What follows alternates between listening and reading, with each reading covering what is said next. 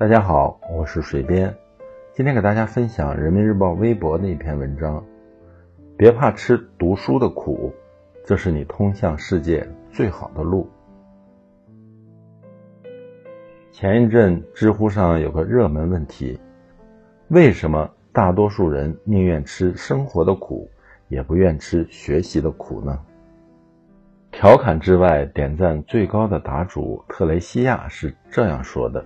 生活的苦难可以被疲劳麻痹，被娱乐转移。无论如何，只要还生存着，行尸走肉也可以得过且过，最终习以为常，可以称之为钝化。学习的痛苦在于，你始终要保持敏锐的触感，保持清醒的认知和丰沛的感情，这不妨叫锐化。简而言之，就是。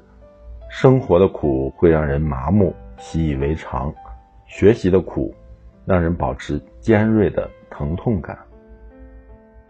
这让我想起二零一五年初，十五岁的堂弟初中二年级没读完就辍学了。他给出的理由是：知识学不会，上学没意思。游荡荒废了大半年后，在家人的劝导下。堂弟去一所中专学校学习临床医学，今年春节见面，得知他竟然在复习准备参加高考，读大专提升自己，这让我意外又惊喜。问他为什么又想通了要去读书，堂弟说：“去年一年我在县里医院实习，科室里的医生都是大学毕业，甚至有的护士学历都比我高。”虽然我没受到太多的鄙视，但是面对别人高超的专业技术和扎实的基础，我还是感觉有点丢人。如果不继续读书深造，以后根本无法立足。听了堂弟的话，我很庆幸他还没有被生活的苦所麻痹，他还愿意在尖锐的学习痛苦中勇敢前进，他还明白。在应该奋斗的年纪，不能选择安逸，这对于他来说是难能可贵的。他给了自己一个新的机会，去奋力拼搏一把，改变自己未来的人生轨迹。小峰是我大学时去外校做社团活动认识的朋友，他从小乡村考进省城的一所大学，学习计算机软件相关专业。在他们村里流行去广东打工，小峰的哥哥十七岁就去了广州打拼。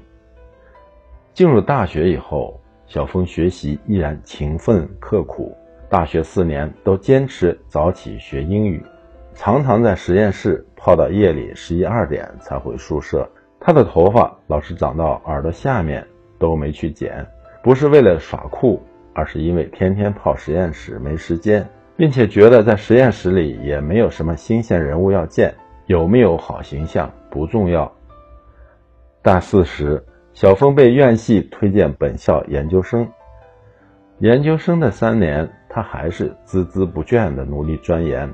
后来毕业时，经过导师推荐，他去了一家很不错的公司上班，起步薪水就上万了。那时，小峰哥哥的薪水也是一万多。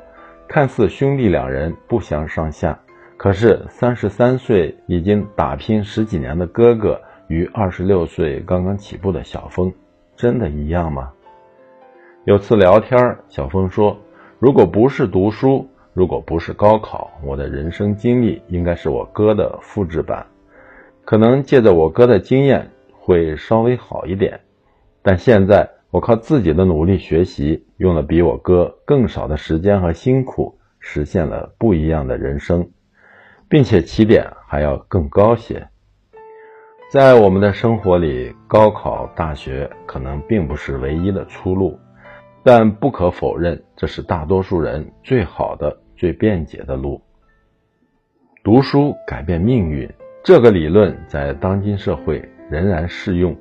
并且越喜欢读书的人，越有更多机会去选择自己想要的生活。读书这条路为许多人打开了一扇机遇的大门，虽然也会面对艰难困苦，但相比起来，年轻时吃读书的苦不算苦，那是财富。那些成长的磨砺、奋斗的汗水，都将化作你的底气和格局，积累成你向上攀爬的阶梯，支撑着你看到更高处的风景。电影《无问西东》里，王力宏饰演的富家子沈光耀，跪在母亲面前背诵的家训第三条：“祖宗虽远，祭祀不可不成；子孙虽愚，经书不可不读。”子孙虽愚，当然是谦辞，读书学习才是最想要着重强调的。可见，无论贫富。读书学习的重要性都是一样的。无论任何人，这世上有两样东西是抢不走的：一是藏在心中的梦想，二是读进大脑里的书。读进脑袋里的书，是我们人生道路上的指路标。你走向哪里，书知道答案。读书学习是我们一生要做的修为。这是我们每一个人通向广阔世界最好的路。